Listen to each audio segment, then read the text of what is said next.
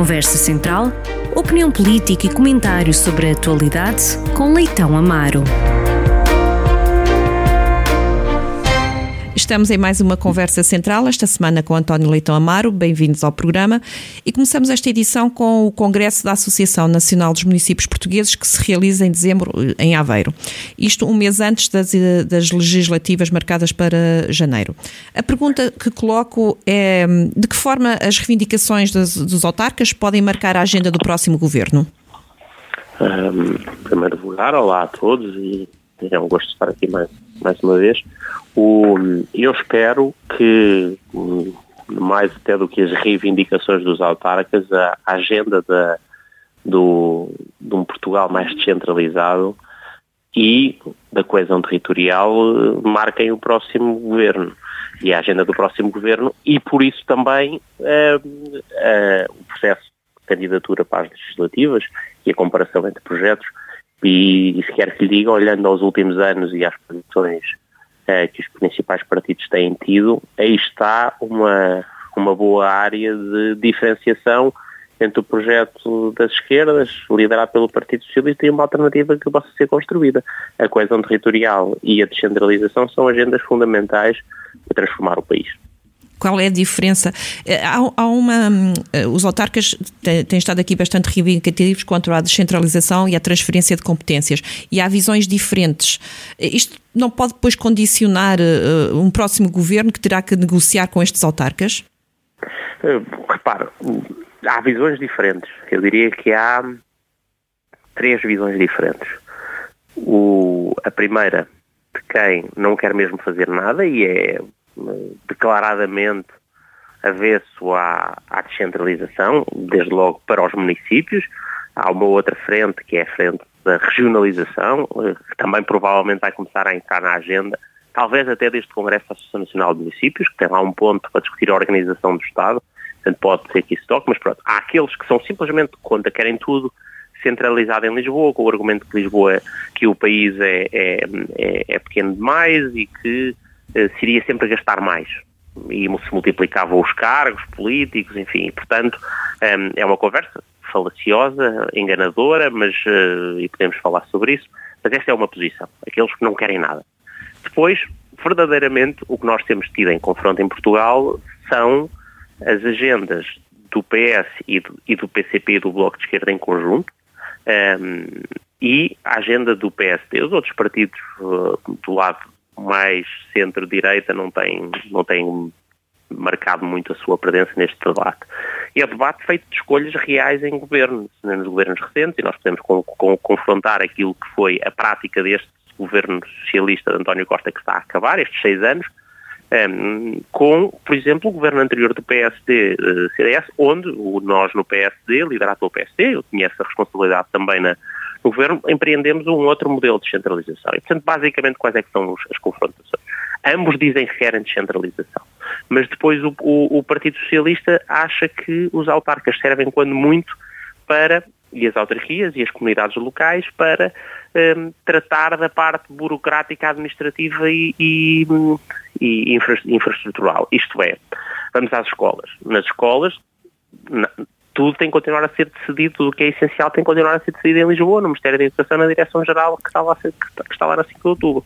A única coisa que se passa para a comunidade local e para os, e para os autarcas é arranjar uh, os edifícios, reparar edifícios, um, ehm, fazer as, tratar das limpezas, do arranjo dos espaços exteriores e pôr pessoal um, ehm, administrativo, uh, auxiliares. Só no espaço de saúde é a mesma coisa, é fazer, fazer as reparações do centro de saúde, e pôr o pessoal da limpeza e pouco mais. Nós, quando estávamos no governo, e portanto isto na verdade não é confiar nas autarquias, não é aproximar a gestão das pessoas, porque se, um, se, se há um problema no, no, centro de saúde, se há um problema no funcionamento da escola, na qualidade do ensino, as pessoas que faltam, um, um projeto educativo que está desadequado à comunidade local, um abandono escolar excessivo, as pessoas não podem e não vale a pena irem bater à Câmara porque neste modelo de descentralização socialista não há nenhuma responsabilidade municipal sobre isso.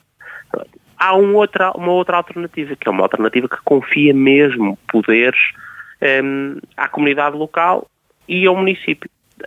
seja nos, nos, cuidados primários de saúde, isto é, nos centros de saúde, um, permitindo designadamente aos municípios um, terem também o, e oferecerem também, por exemplo, ter cuidados uh, complementares de saúde, de, de testes, testes e exames diagnósticos, poderem contratar uh, os, os, técnicos, técnicos superiores de saúde, um, poderem definir os horários do, ajustado à, à vida da comunidade local, terem, umas, terem ações de, de, de, prevenção na saúde, terem cuidados na, na comunidade, uh, terem até serviços, que nós desenvolvemos com alguns municípios nessa, naquela altura, alguns, gerirem alguns serviços móveis, como carrinhas que vão itinerantes que são importantes no, no, no, no, território como o nosso no interior, um, pelo, pelo, pelo território do município atender às pessoas e fazer uh, alguns, algum, alguns atendimentos mais, mais simples uh, ainda mais próximos das pessoas. Pronto. Isso, por exemplo, na, na saúde ou então na educação, uh, permitir que haja mesmo uma gestão de um projeto, de um projeto educativo próprio na comunidade local, definição da oferta educativa numa parte do currículo ser definida ao nível local, um, tudo desde que seja a composição das turmas, as, as, a, a, oferta que existe entre cada escola, as, as, as, várias especialidades e, portanto, é toda uma diferença entre só confiar tarefas administrativas a confiar a gestão do serviço.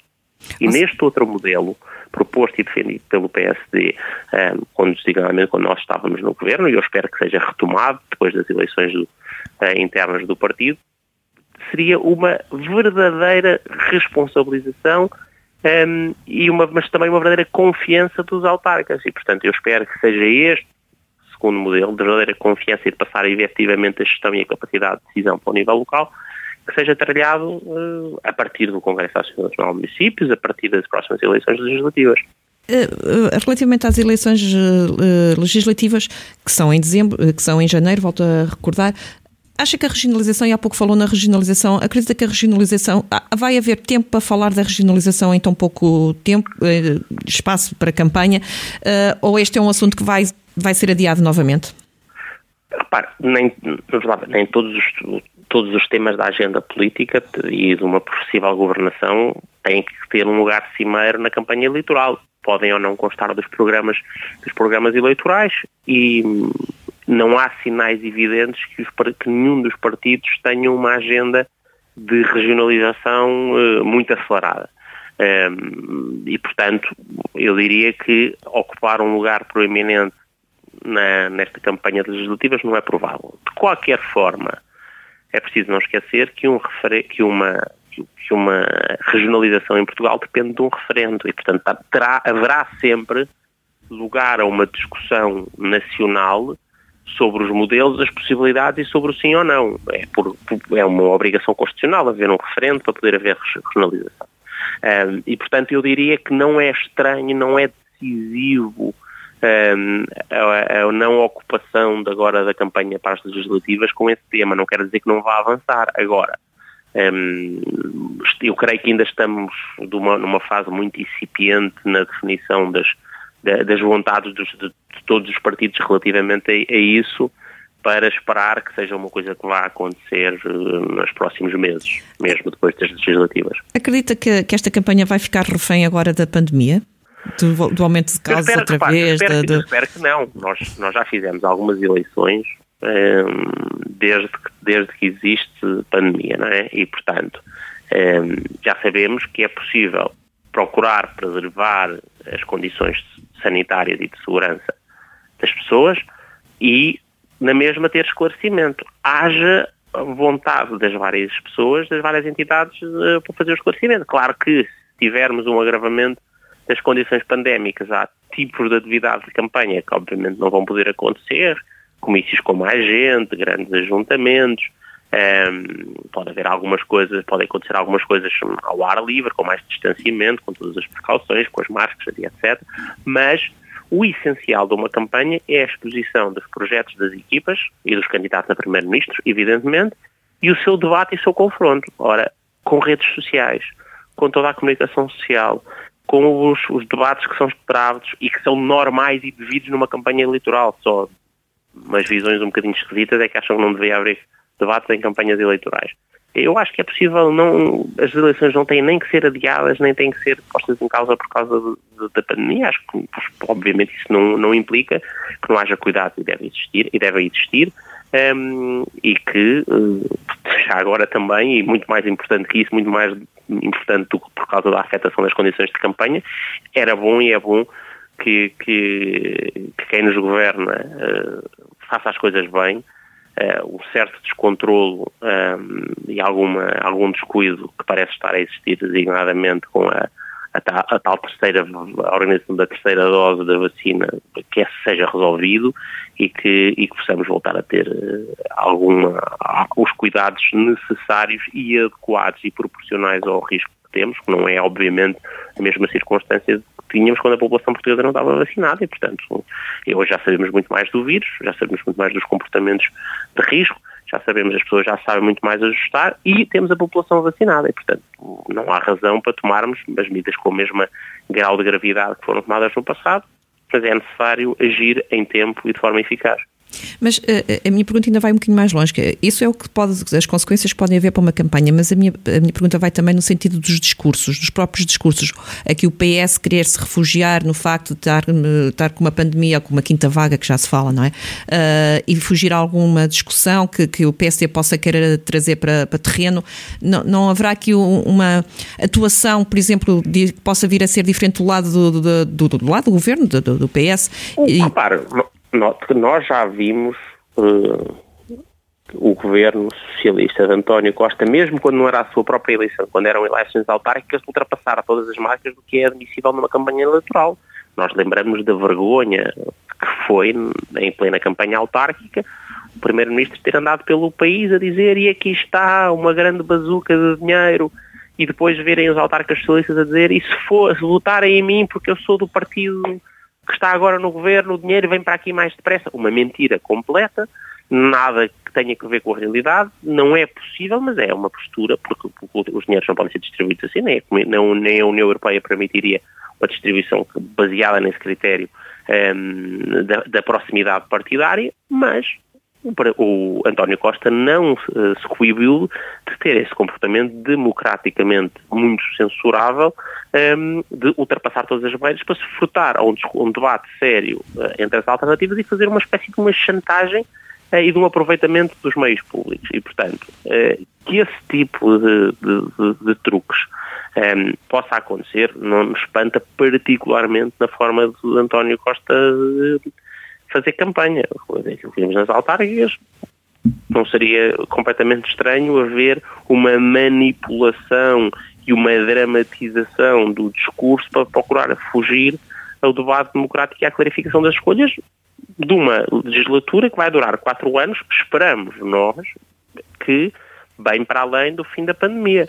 Um, e, portanto, é uma obrigação cívica e uma obrigação democrática do debate ser sobre os modelos de governação do país, das reformas que são necessárias. Nós estamos a ficar para trás face a todos os países europeus e, não, e todos tiveram a pandemia. Vários deles tiveram troika e é só ver o que, o, a diferença com a Irlanda, que tal como nós, exatamente como Portugal, saiu mais cedo do que estava previsto da troika. Saiu a crescer tal como nós estávamos a crescer, a Irlanda continua, continua a crescer consistentemente. Nós tivemos o azar de ter uma governação da Giringonça e do Partido Socialista que nos fez começar a divergir. Hoje somos cada vez mais parecidos com a Grécia do que parecidos com a Irlanda. É uma pena. Um, e, e, e opções como esta, que modelos de desenvolvimento queremos, que já agora também as prioridades para, para, para a gestão dos fundos europeus, da Bazuca, do, do outro, do quadro de fundos comunitários, mas muito mais, há muito mais reformas no mercado laboral, no Sistema Nacional de Saúde que está completamente em caos, um, independentemente, era uma coisa que já existia antes da pandemia. Um, a pandemia pode ter ajudado a agravar, mas mesmo quando uh, os números ao longo deste ano se, se, se, acalmaram na pandemia, a situação no Serviço Nacional de Saúde só se agravou e, portanto, escolhas de modelos diferentes para cada uma destas áreas, para a justiça, combate à corrupção, um, na área do ambiente, na área dos rendimentos, como é que fazemos os, os, os salários em Portugal subirem e, efetivamente, e não apenas o salário mínimo, mas também o salário médio, que medidas de dinamização da competitividade, apoio às empresas, redução da carga fiscal é que temos. Isto são coisas muito importantes que não devem ser abafadas por algo que também é importante, e é muito importante ser cuidado, que é o tema da, da pandemia, mas não deve ser uma, e nunca pode ser permitido como uma justificação para, para não haver debate democrático e não se discutirem todas as outras escolhas que o país tem que fazer. Há pouco falou em truques. Eu ia lhe perguntar se não foi um truque aquilo que a Comissão eh, Nacional do PSD fez agora por causa da, da composição das listas para, para deputados. Portanto, quer ganhe Rui Rio, quer ganhe Rangel, vai, vai, vai ficar uh, vinculada a escolha dos deputados, da lista, dos cabeças de lista, vai ter que ficar vinculada ao, ao líder do partido, uma, uma situação que Rangel, que, que, que é o candidato que apoia, uh, não, não, não era a sua visão. Nem, nem, nem, é a minha, nem é a visão de Rangel, nem é o que tem que ser, nem é o que vai acontecer se Paulo Rangel vencer as eleições.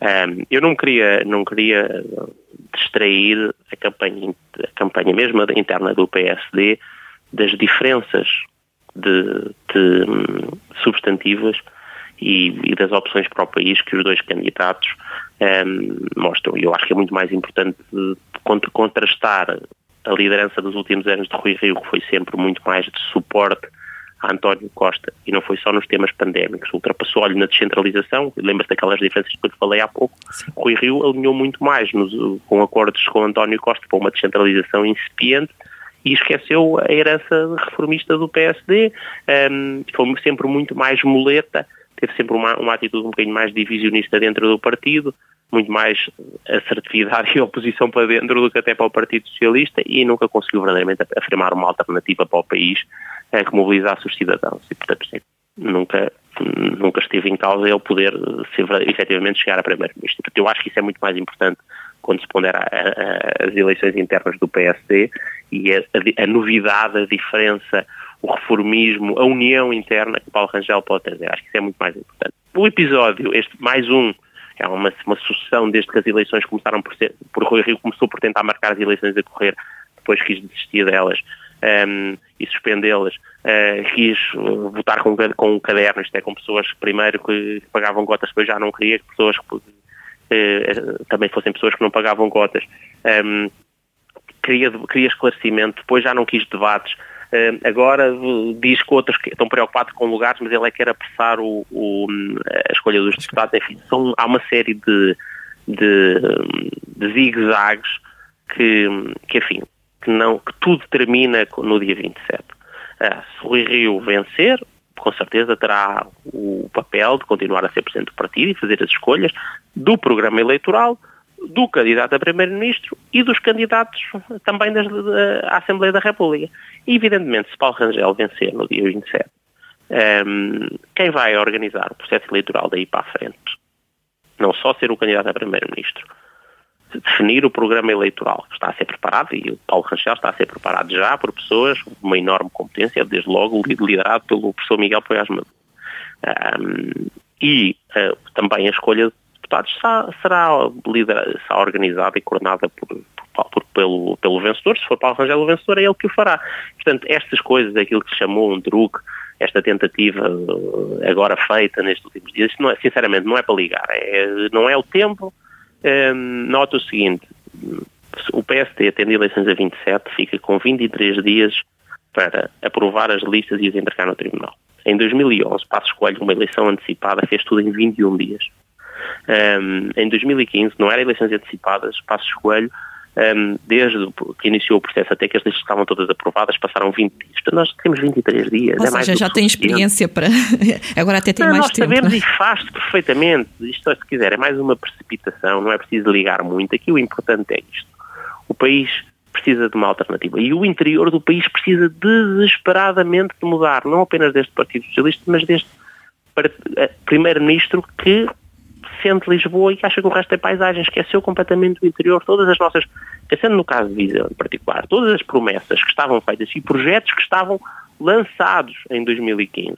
Autostrada, Viseu-Coimbra, ehm, uma, uma, ligação de, de, de, ferroviária com qualidade, as, os projetos, quer da urgência, quer da, da, da, da oncologia para o, para o centro hospitalar, onde ela Viseu. Tudo isso eram projetos em curso e ficou tudo em banho-maria, ficou tudo por acontecer.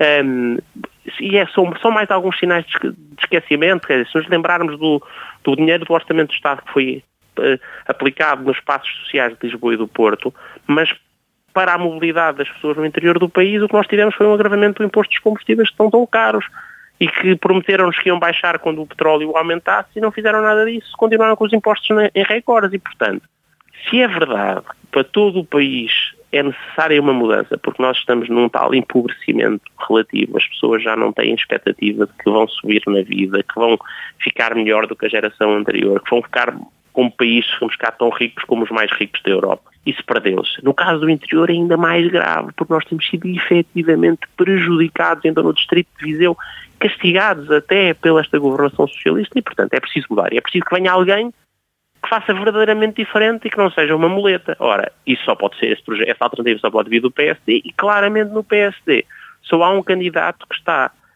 a trilhar um caminho e que tem um, uma, uma vida já pública de demonstração de assertividade e de diferenciação de caminho diferente e reformista face ao Partido Socialista, que é Paulo Rangel. E, portanto, eu acho que a escolha em todo o país é relativamente clara para o PSD. Acho que é, fica muito melhor, muito mais capaz de oferecer aos portugueses do que essa alternativa.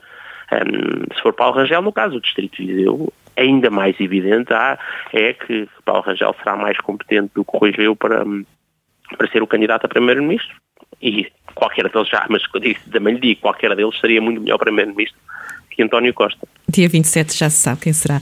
O nosso tempo Sim. está a chegar ao fim. Não sei se António Leitão Amaro tem algum assunto que gostasse de trazer à nossa antena. Era, ia-lhe ia falar, ia falar sobre este processo das legislativas, só para acrescentar uma coisa de que ainda não falámos, um, que é um, em que é que se vai transformar esta suposta uh, desagregação da geringonça. Efetivamente, nós vamos ter uh, o PCP e o Bloco por um lado, um, o PS no meio, o PSD no outro meio e depois um partido radical lá à direita? Não.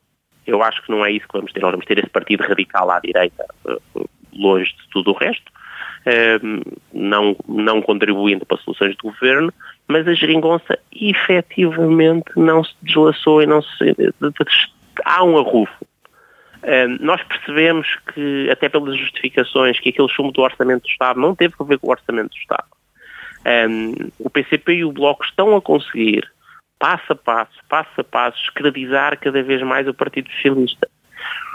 António Costa, um, mesmo nesta negociação uh, para o orçamento, naquela encenação de pré-crise, aceitou tomar medidas na área laboral, por exemplo, de uma escravização, de uma reversão para longe de tudo o que acontece na Europa, que é altamente preocupante.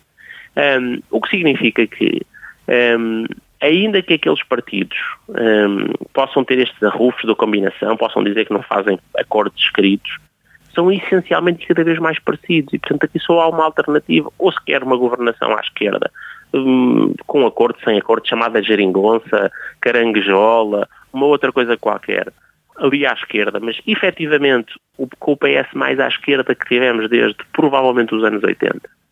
Ou só há uma alternativa. E essa alternativa está-se a formar. Vamos ver agora depois o PS tem um processo de clarificação interna que termina daqui a 8, 9 dias. Um, e eu acho que, sobretudo então, se Paulo Rangel ganhar, vai haver uma diferença muito grande entre um PSD que vai ali desde o centro-esquerda até à direita moderada, um, pode eventualmente, se não ganhar com a maioria absoluta, poder uh, procurar entendimentos com partidos moderados do centro-direita, mas que deve procurar... Não com a direita radical, não é? E não a direita radical, obviamente, um, mas nota a diferença. Nós no PSD rejeitamos governar com direita radical. O PS aceita o... governar com a esquerda radical, é isso? Exatamente. E nota o seguinte, e até quer governar com a cumplicidade do Chega. Porque, repare, toda esta tentativa de valorizar de uma forma e de pôr sempre, os focos políticos em cima do Chega, que na verdade não tem nada para oferecer ao país. Um, mesmo quando fala grosso, uh, fala sobre a existência de problemas, tal como todos os outros partidos falam, mas não tem soluções para nada. É uma coisa. Agora, a grande atenção, o grande, o grande beneficiado com o crescimento do Chega é o Partido Socialista. Portanto, se quiser, o Partido Socialista quer governar com uma esquerda radical, com partidos radicais, à esquerda, e com uma certa cumplicidade tática com a direita radical. E, portanto, também por isso, quem é moderado, mesmo que seja conservador, mesmo que seja um liberal mais, um, mais liberal, sabe que se não quer ser socialista e não quer governações radicais, tem que apostar na única alternativa ao Partido Socialista, que é o PSD. António Leitão Amaro, obrigado por mais uma conversa central por ter estado em antena connosco. Voltamos na próxima oportunidade. Conversa Central, análise reconhecida que interessa à região. Conversa Central, na rádio a cada sexta-feira, com repetição ao fim de semana.